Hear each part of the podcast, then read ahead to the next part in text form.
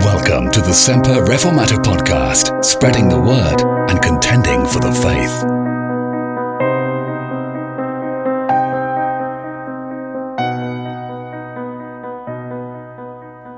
So, Ephesians chapter 4, please, and reading from verse 1, just three verses to read this evening.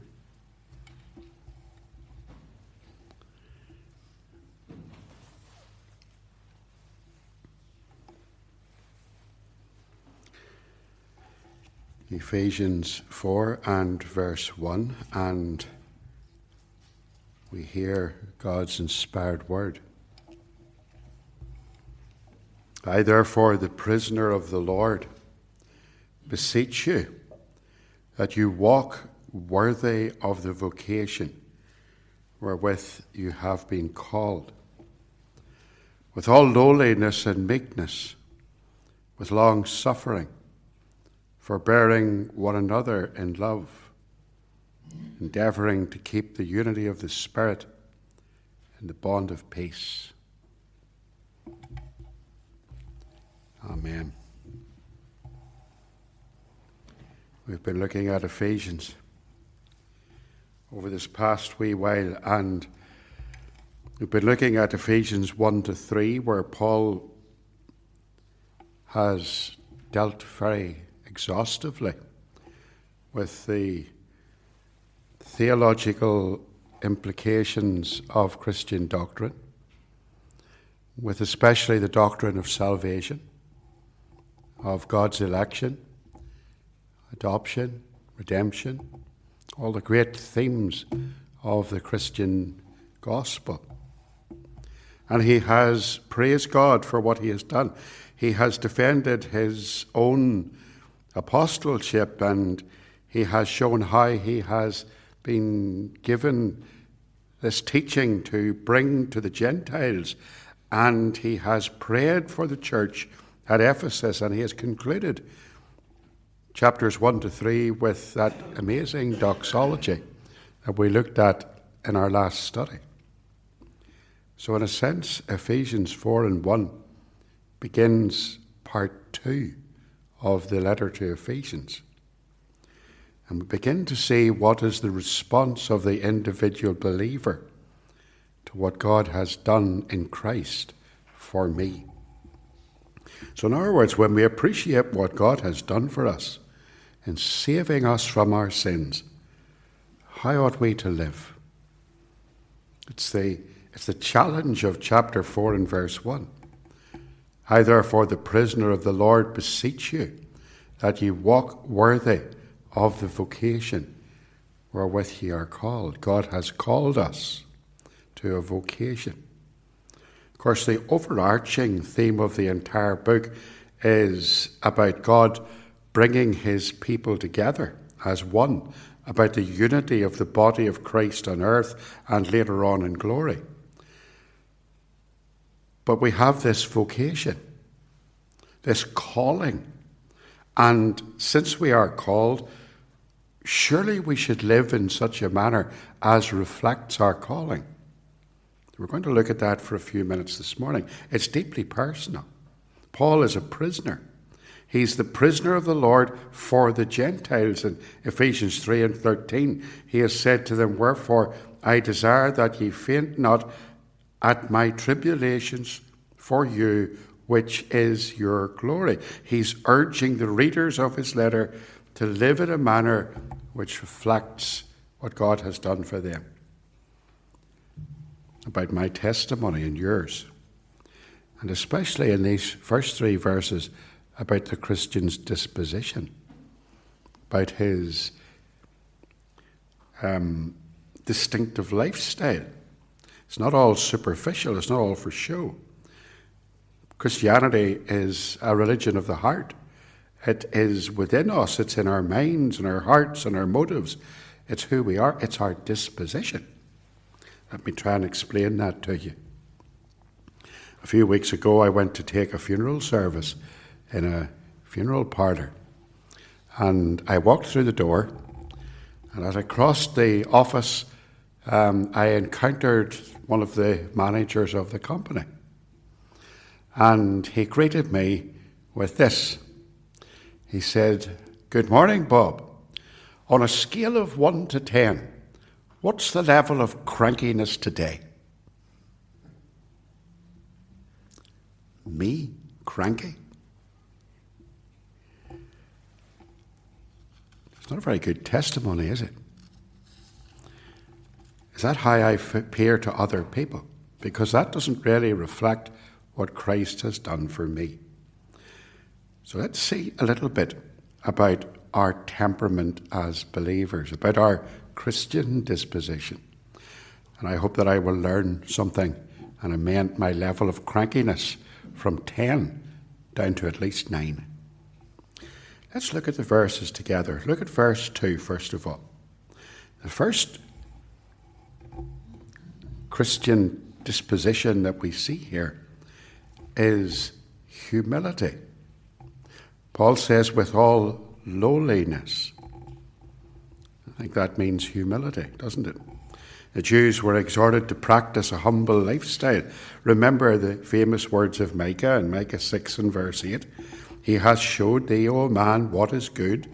And what doth the Lord require of thee but to do justly, and to love mercy, and to walk humbly with thy God? Isaiah 57 and verse 15. For thus saith the high and lofty one that inhabiteth eternity, whose name is holy. I dwell in the high and holy places with him that is of a contrite and humble spirit, to revive the spirit of the humble, to revive the heart of the contrite ones. Many, many references to humility, especially in the Psalms and in the Proverbs. But in Greek society, where the Ephesians lived, the people to whom Paul was writing, Humility wasn't something to be valued. Humility wasn't a thing in Greek society. These Ephesian believers were people who had grown up among the Greeks, people who despised humility, who had never thought that humility was something to be desired or something to be cultivated in, in one's life. For a, for a Greek, average Greek, the word humble means someone who's low born, someone who's slavish, someone perhaps who's disreputable. It was reserved for people of ill repute or people with a kind of a cringing disposition. Nobody wanted to be humble. I don't think our society today has changed much from those days. That pagan society very much reflects our modern pagan society. What is valued here is the aggressive go getter, isn't it? What's valued is the achiever.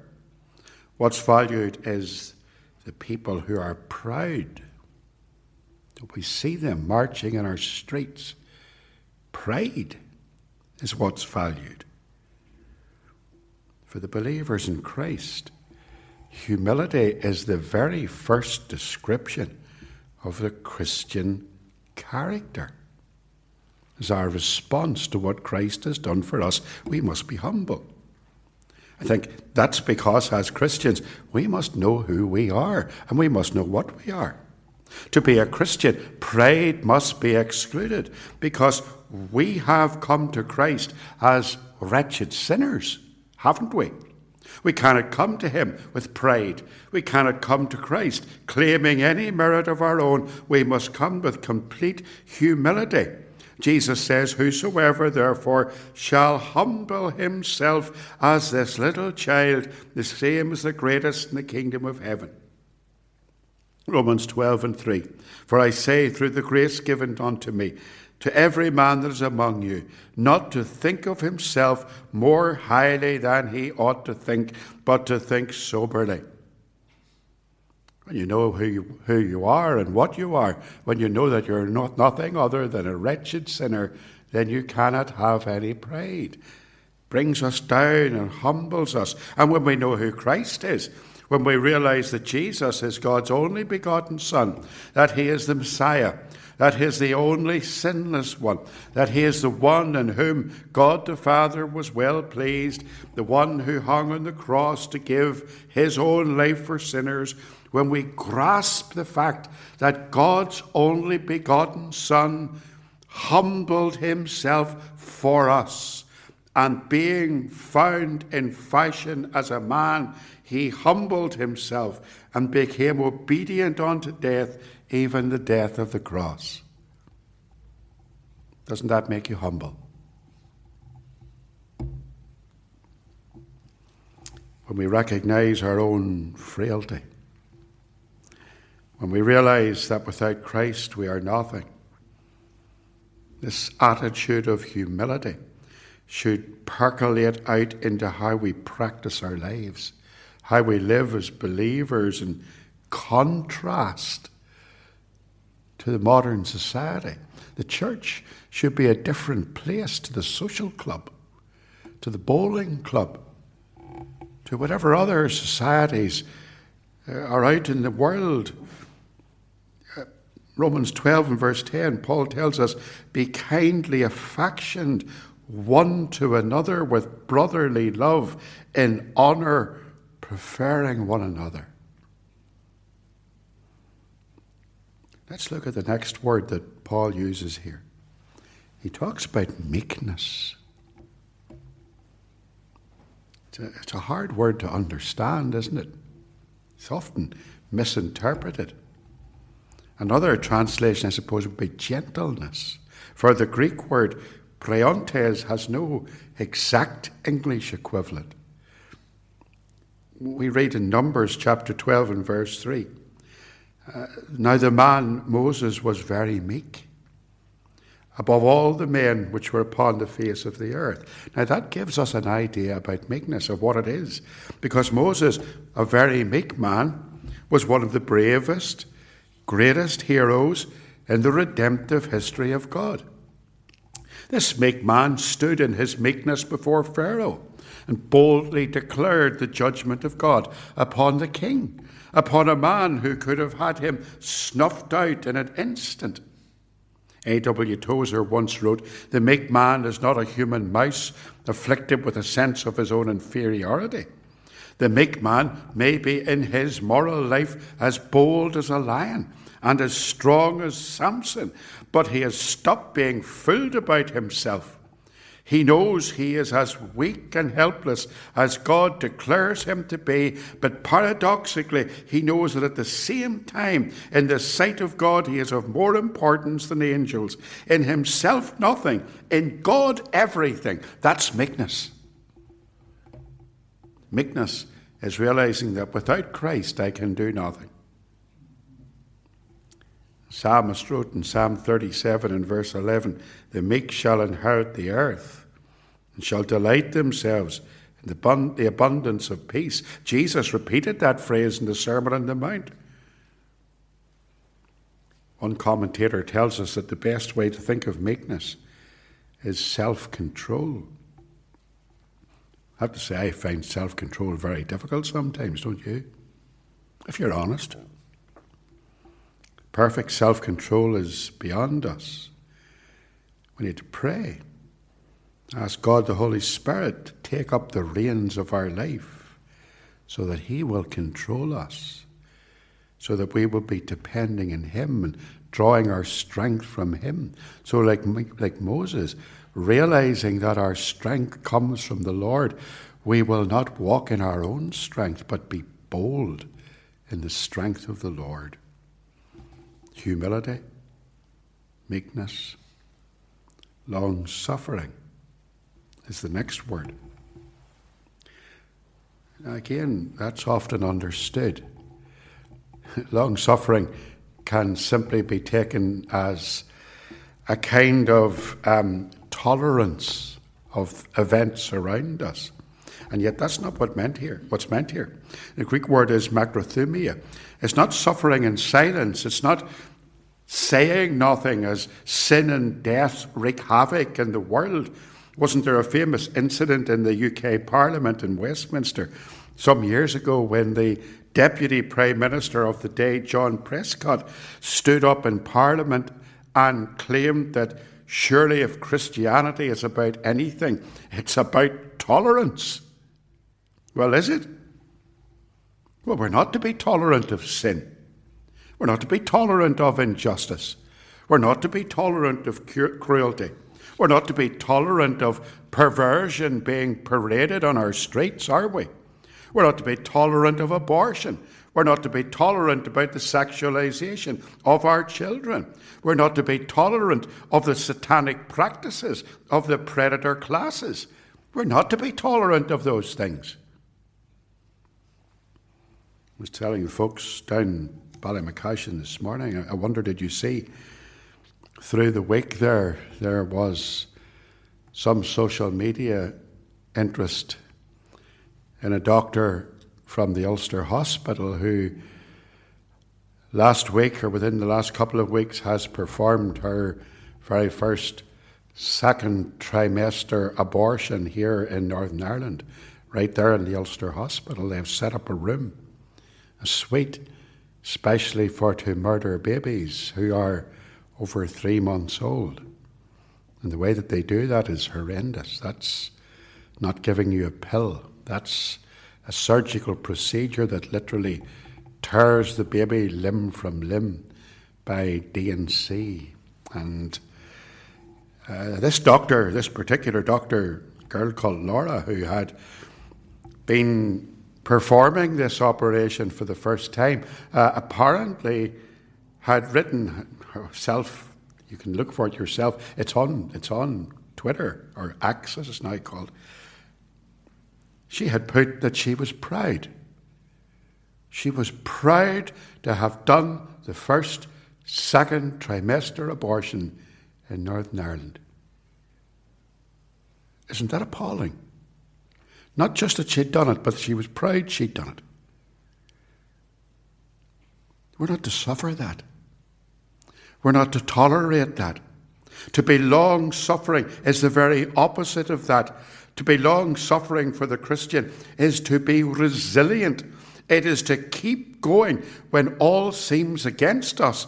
It is to persevere right to the very end, no matter what is thrown against us. It is to swim against the tide. It is to take the very opposite of the current view of tolerance. Now, in 1 Corinthians, Paul gives us a very practical illustration of this idea of long suffering, of Christian endurance. He gives us a picture of a woman. Let's, he, talks about women and men, actually, but let's go with a woman for now. Because in Greek society, the position of a woman was a very lowly position indeed. She had no rights. So he pictures a woman, a Christian woman, married to an ungodly man. So I want you to turn with me, please, to 1 Corinthians 7 in your Bible. Do it just now. 1 Corinthians chapter 7 and verse 12. And we're going to read together this little bit of teaching from 1 Corinthians. So 1 Corinthians chapter 7 and reading from verse 12. Paul speaking here himself. To the rest I speak, I not the Lord. If any brother hath a wife that believeth not, and she be pleased to dwell with him, let him not put her away. And the woman which hath an husband which believeth not, and if he be pleased to dwell with her, let her not leave him. For the unbelieving husband is sanctified by the wife, and the unbelieving wife is sanctified by the husband. Else were your children unclean, but now are they holy. But if the unbelieving depart, let him depart. A brother or sister is not under bondage in such cases, but God hath called us to peace. For what knoweth thou, O wife, whether thou shalt save thy husband? Or how knowest thou, O man, whether thou shalt save thy wife? That's, that's perseverance. That's long suffering. This woman, think about her for a moment, in this very difficult position, a woman with no rights in that society, a woman who's a Christian with an unbelieving husband, that woman would be ridiculed. That woman would be reviled that woman would be mocked, she'd be ill treated for her faith. And yet, Paul's advice to that woman is to endure all the insults and all the ridicule because, in her patient long suffering, the husband may see something of her in the character of Christ and be won for the Lord. That's the kind of long suffering we're to persevere. That's the long suffering that we're to practice as Christians. That's our disposition no matter what insults this world throws against us, no matter what how difficult our situation becomes, no matter what they may call us, no matter what they may do to us, we will be long suffering. We will not stand down. We will not back down. We will not surrender. We will keep going. And we will keep going as long as this life lasts. For Jesus taught in Mark 13 and 13 and ye shall be hated of all men for my name's sake. But he that shall endure to the end, the same shall be saved. Are you ready to stand against every wicked dart of Satan in this godless age in which we live, knowing that it will last right throughout your life because you are long suffering? You're willing to endure in the hope that your long suffering may bring others to Christ. And remember that when we do that, we are emulating our Saviour, the Lord Jesus, who was long suffering toward us. 2 Peter 3 and 9. The Lord is not slack concerning his promise as some men count slackness, but as long suffering to usward, not willing that any should perish, but that all should come to repentance. Let's move on. Let's go back to Ephesians chapter 4. The next word that we see here that describes the Christian living out and walking worthy of the vocation which, which with which they have been called is the word love. Agape. Sometimes I have to give a short address at a wedding, not very often. But very often, if I would, if I would be speaking at a wedding, I would like to read 1 Corinthians 13. And after I've read it and talked about how love is the only thing that lasts, I will say to the bride and groom, what kind of love lasts forever? Because on a wedding day, they will be overflowing with love, won't they? They should be. Their feelings will be running high, the excitement will be there, and the joy and the love. But that kind of love, I will point out to them, that kind of love is the love that you feel, and that kind of love wavers, and that kind of love grows cold sometimes when the excitement dies and the wedding dress is put, put away and the workaday problems return. The love that lasts forever is not just the love that you feel, it's the love that you do. Agape or agape love is a verb, it's something that you practice, like the love of Christ who loved us even when we were unlovable. As Paul says, for scarcely for a righteous man will one die. Yet peradventure for a good man some might even dare to die. But God commendeth his love toward us, in that while we were yet sinners, Christ died for us. It's a good way to point a bride and groom to the cross to remind them that none of us are perfect, that we are all sinners, that God loved us even when we are unlovable, and that sometimes husbands and wives may become a little unlovable, and that's when we're to love them all the more. That's real love. Christian love is not just an emotional feeling, it's something you practice. And it's something that's so strong that the believer will love and do good even to those that he doesn't like, even to our enemies. And that brings us to my final point. The last word that I want to look at is in verse 4, and it is peace. Or rather, verse 3. It is peace, endeavouring to keep the unity of the Spirit in the bond of peace. If we do love one another as Christian believers, then there will be a relationship between one another, won't there? Love, the practice of true Christ likeness towards others, friends and enemies alike, leads us to this obvious conclusion that we will live in unity and peace with other believers. Interestingly, Paul describes peace here as a bond. He talks about keeping the bond of peace. We are bound together in Christ. The bond that is practically maintained by cultivating all of these Christian attributes with the help of the Holy Spirit bearing fruit within us. Not thinking too highly of ourselves, remembering that we are dust, being meek and exercising long suffering, patient endurance under provocation, practicing forgiving love for one another.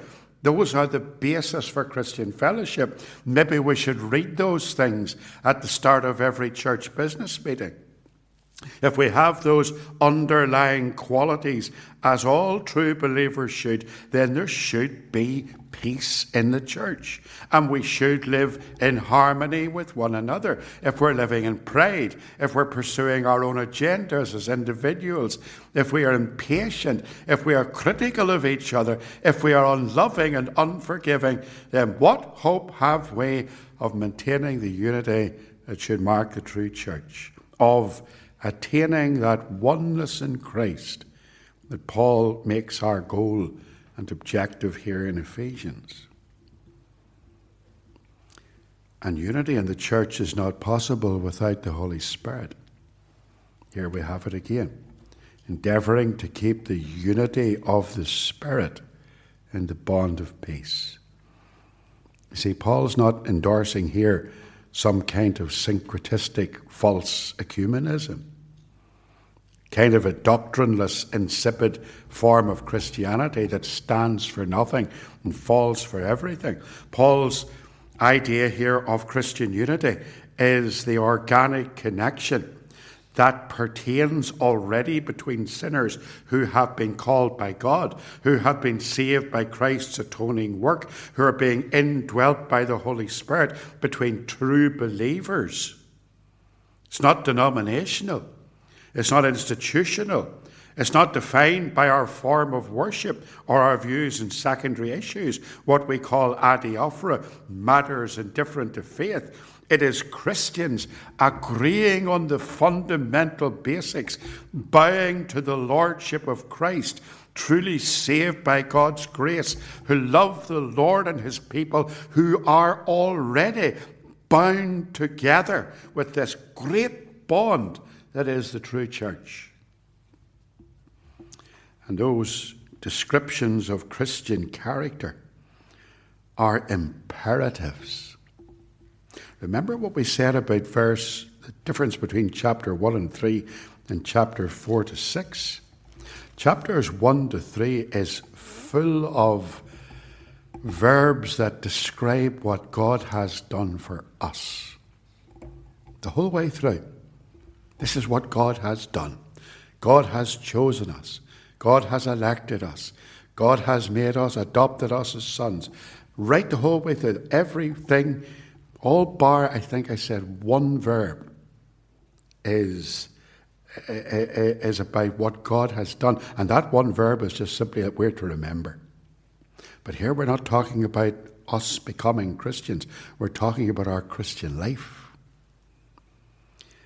And we are here to do something.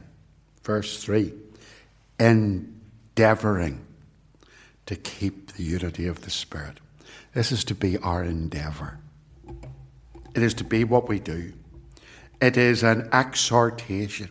These are things that we have to work on, things that we have to develop in our own lives with the help of the Holy Spirit, making every effort. Matthew Henry said that endeavor is a gospel word. We must do our utmost. In other words, if somebody quarrels with us, we make, must take all possible care not to quarrel with them. If others despise us and hate us, we must work at not despising and hating them. And that's going to be hard work. But that's how we're going to live in such a way. Uh, we will walk worthy of the vocation wherewith we are called. We're going to cultivate humility and meekness and long suffering and love and live in Christian communities that are characterized by the unity of peace. And maybe if we do that, maybe if I do it, maybe if I can ask the Lord to help me, then one day, I'll be less cranky.